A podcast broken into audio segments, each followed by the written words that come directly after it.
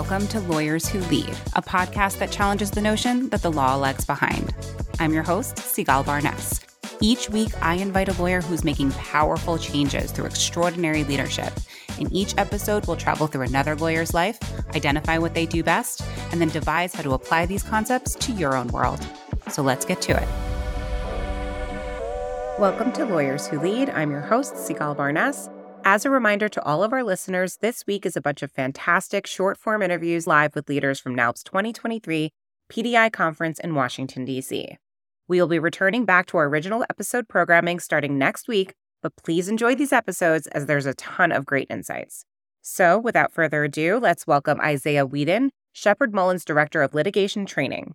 Isaiah supports attorneys firm wide and is involved in recruiting, community service, and diversity initiatives. So let's get right into the interview recorded live at the conference right now.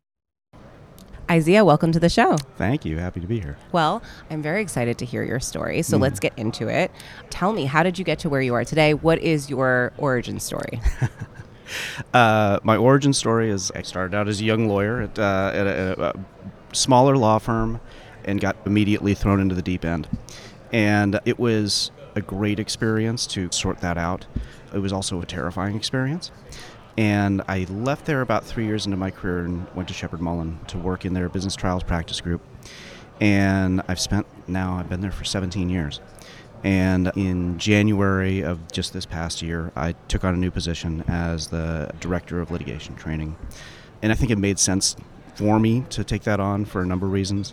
I've been heavily involved in the recruiting program for Sheppard Mullins Orange County office for about 10 years. I, I guess I co led that group and had been taking every opportunity that I could to be involved in the training program at Sheppard Mullin, presenting on various topics and participating in our various academies.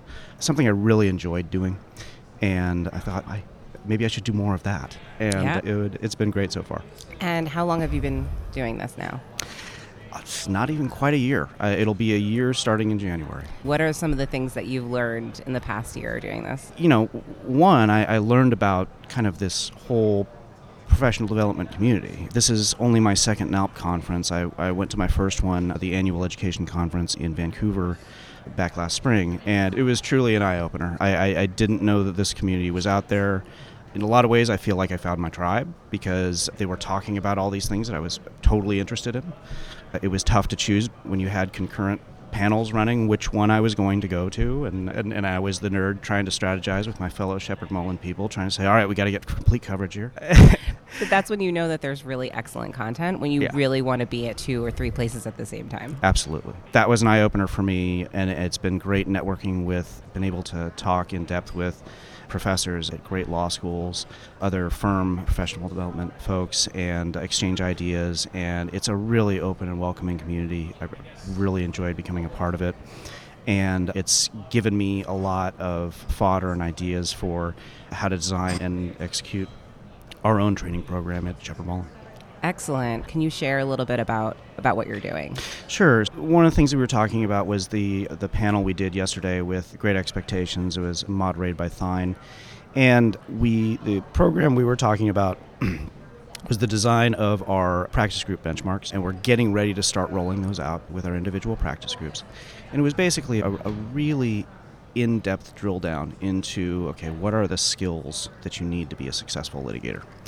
Um, and it wasn't just a, a, laundry list. It was broken out by associate level, so that uh, you know each skill had a uh, first through third year associate level, a, a, description of what you should be mastering, and then a uh, fourth through sixth year uh, description, and then a seventh and eighth years uh, associate description of, of, what level you should have attained by then, mm. ideally. It, it's not by any means a checklist. We, when we uh, roll it out, we want to assure people that look, this isn't a absolute shopping list that you have to hit all of these marks at exactly the time we say it. It's going to have some variance. It's going to have some practice specificity. We have teams in our litigation group that very rarely, if ever, go to trial just because of the nature of their practice. So, uh, an associate in that uh, working for that team should not freak out if they're not necessarily achieving some of the trial practice benchmarks that we've set out there because it's not part of their practice. But at the same time, we think it's a fantastic new, basically, street map for how to get from point A to point B in terms of your mastery of the skills that you need. And we hope that it will have a, a couple of helpful things here. First, for the evaluation process, from both sides, frankly. The new the, the associates will be able to better understand what they should be working to achieve in terms of their mastery of skills. And the evaluators themselves will also have now this common language that they'll be able to evaluate associates on and give directed feedback. Sometimes the feedback that, that you get during the evaluation process is not as specific as you like and not as actionable as you yes. like. And we think that by providing th- these benchmarks, that the evaluators are really going to have a much better sense of okay, this is something that I need to suggest that they work on. This is something I think they've mastered. We don't need to worry about that. Let's give them some direction on not on what they should be seeking out in terms of work, and also as the partner who is responsible for feeding them work, I'll be able to be more conscious of opportunities to give them so that they can work on these skills. And also, you're able to assess what they've been excelling in, and then also providing them that kind of positive reinforcement on the things that they're doing well. Absolutely, absolutely. We practice the one plus one at, at Sheppard Mullin. Uh, tell me something I did well, and then tell me something that's a developmental opportunity for me. I love that phrasing. Yeah. So, as far as the skills are concerned, how are those skills determined? Is that on like a high level executive leadership level? Do you work with practice group leaders? How does that work? We work directly with practice group Mhm. leaders to do that, and that's where Thine was really helpful because they have done this before and are able to ask the right questions uh, of uh, senior leadership who probably hasn't participated in this type of exercise before. And so needs to understand why we're doing it. And then they can get on board and really provide some detailed feedback about what they do in their practice and Thine helps them take that, synthesize it, and break it down into those different associate levels so that you have that progressive map. So it seems like you've really been doing excellent things, a lot of learning, a lot of soon to be implementing, um, really kind of immersing yourself in the community. Right. Based on all of this experience, what does leadership in law, as well as leadership and professional development, mean to you? I think the cliche about law and the law firms is that we're, in general, maybe a little bit slower to adapt and a little bit slower to innovate. I think there's a good reason for that. I think practicing law, just as a prof- standalone profession, is extraordinarily challenging. And to do it at a really high level requires an extraordinary amount of effort. And so, uh, you know, how much of your neural capacity is left over to actually think about we can improve on these business processes Yes. or, or what have you. So, um, you know, I, I'm still weaning myself off of being a practicing attorney. I'm almost there so that I can focus on this full time. And I think that my role in particular is to take what I've learned over about 20 years of being a practicing litigator, learn as much as I can about how to teach better, how to engage associates that are younger than I am in, in, in terms of the educational process and get them invested in it and excited about it and come up with best practices for how to teach that cohort to become successful lawyers. Excellent. I like that because that really makes any good leader, regardless of the industry that you're in, is getting them to be invested and excited, which is not easy when you're busy and you have a lot of things going on and a lot of clients. And then, in addition to that, making sure that you're following through, right? You're not like implementing a process and then saying, okay, bye. That follow through, I think, is really important to show people that you're not just implementing a process without really investing in it. That's exactly right. And the point isn't to set something up and then let it run and leave it alone.